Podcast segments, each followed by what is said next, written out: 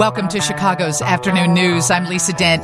This is 720 WGN. There is something going on with the Chicago City Council every day of the week, but it is unusual that they have a city council meeting on a Sunday. That's because there is a big task at hand, and that is crafting the new ward map. On the phone is Alderman Jason Ervin. How are you today, Alderman? I'm doing very well. How about you? I'm doing great. I'm looking forward to the snow. Well, you know, some people are looking forward to it. I'm not because that's more work for us. But be that as it may, God, God does what He does, and uh, you know, we just have to deal with it. Okay, so how unusual is it to have a city council meeting on a Sunday? Uh, it's highly unusual uh, for us to get together on a Sunday, but again, uh, with the subject matter that we're dealing with, uh, we definitely believe it's in the best interest of all of our citizens for us to get together to craft something that's fair and, and works for all of Chicago. So the 2020 census comes out. There's a little over 2.7 million people in the city of Chicago. Uh, they believe each ward should have about 54,000 residents. That's according to data that was presented to the Chicago City Council. You know, we have people listening in the city and outside of the city, and those who live outside the city are always intrigued by the politics in the city. So, explain what crafting the ward maps is all about. Ultimately, it's about uh, the principle of one man, one vote. Um, we have, uh, as every 10 years you do the census, uh, in this case, we had one ward with 30,000 more people than, uh, than the median, and then we had one ward with 10,000 less people than the median. And so this exercise is done to kind of like right size the wards every 10 years uh, based on the uh, decennial census that occurs.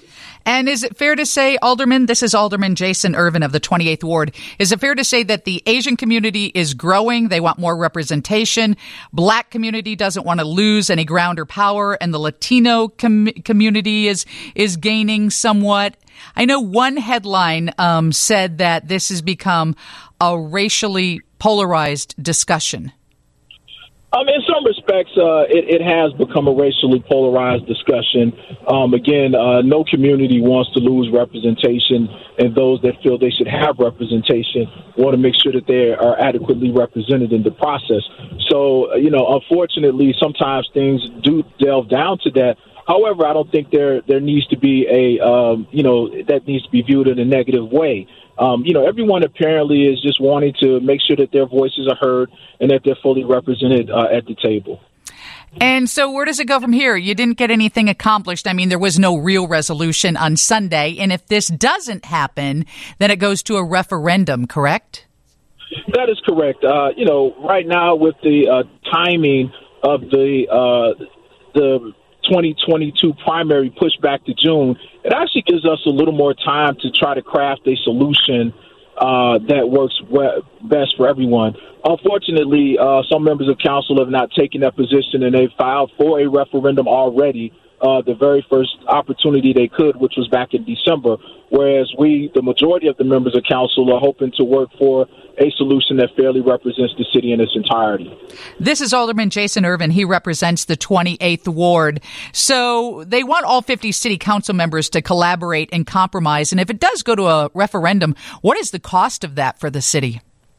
Well, what I can tell you, last time the referendum, which was back in 1992, cost the taxpayers over $20 million uh, back then. So you can, you know, imagine what the cost would be today. And those are primarily in legal fees because generally, um, you know, one side doesn't like the results and they, you know, feel that their case was strong enough to go to court with. And that's generally where the money kicks in at. So uh, this is not a, a, a free uh, exercise, uh, while some people may think that it is, but this is something I think really that could be worked out. Uh, and uh, unfortunately, we have people that feel that they can't get their way amongst the representatives of the city, so they want to take their case directly to the people. And um, it, it's interesting because obviously this this plays into the 2023 election, where you know if you want to bump out a rival, you change the ward maps, and maybe that gives you an edge.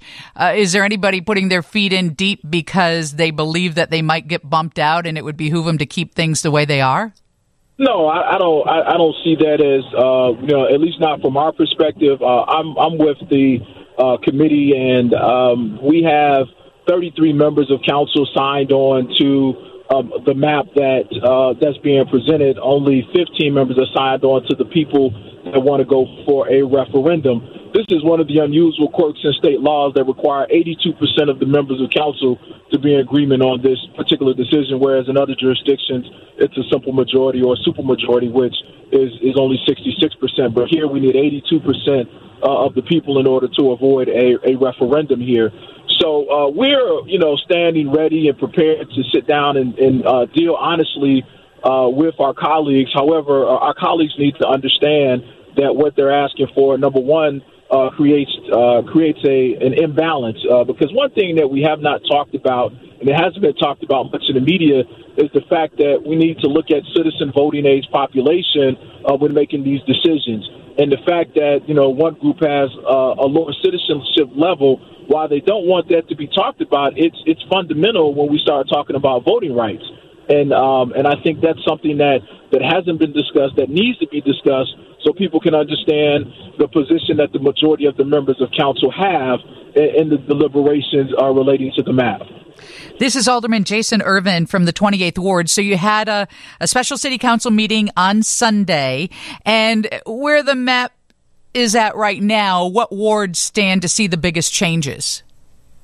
Um, depending on the map that you look at, for example, the map that's been filed for refer- referendum by the Latino caucus uh, really does uh, change a lot of the city around in order to achieve the goal of picking up one more ward. You know, I'll give a perfect example. The uh, west side of the city of Chicago gets basically turned completely upside down in order to pick up one additional ward. I mean, part of this process is about keeping communities whole, and by you know by doing that, you, you disrupt the community continuity, the uh, the organizations, and a lot of other different factors in this process. And, and we just don't believe that is necessary. And there are parts of the South and the Southwest sides that get totally turned over in order to just create uh, one additional ward, which by you know all standards uh, does not need to exist. Um, that we've craft, crafted a situation that gives them an additional ward at 14, uh, creates the first ever Asian American ward, and also uh, recognizes the population growth in the near the near west, near south, near north areas around downtown, and that's where a ward is placed. Furthermore, the African American community has already said, you know what, our population has had some decreases, and therefore uh, we have already decided to uh, to give up a ward. When in fact we very well could have easily crafted a way to maintain the ward, but we understand that we're we're just trying to make it make sense for everybody and all that's concerned. This is Alderman Jason Ervin from the 28th Ward. So, Jason, what do you think the likelihood is that the City Council gets this done versus it goes to a referendum? Well, I think we're all hopeful and prayerful that it does uh, happen that way. However, if it does not, you know, there is a remedy, and um, unfortunately, that remedy is going to cost our taxpayers uh, a great sum of money in the long run. Uh, and it, and it, I believe it can be avoided and should be avoided. But you got to have people that are willing to sit down and come to the room in a spirit of compromise in order to make it work. This side of the, the world has made compromises. The other po- people have not made any compromises in this discussion. Well, thank you for joining us on Chicago's Afternoon News. Well, thank you for having me. And if you have any additional questions, please feel free to reach out to us. Oh, we certainly will. And, and are you expecting another weekend meeting this weekend? Uh, not right now, but hey, if if people want to sit down and talk and figure out ways we can make it happen, I'm more than open and I'll make myself available to make it happen. Awesome. Thank you. I appreciate it. Thank you. Uh, coming up next, we're going to speak with the director of Northwestern Medicine Central uh, Center for Pathogen uh, Genomics, and uh, we're going to talk about the BA.2 variant. They're calling it the stealth variant. If you've got a question, I'm more than happy to answer it. Well, no. I can't answer it. I will get an answer for you. Uh, just shoot us a text at 312 981 7200. And thank you for listening to 720 WGN. Lisa Dent, WGN.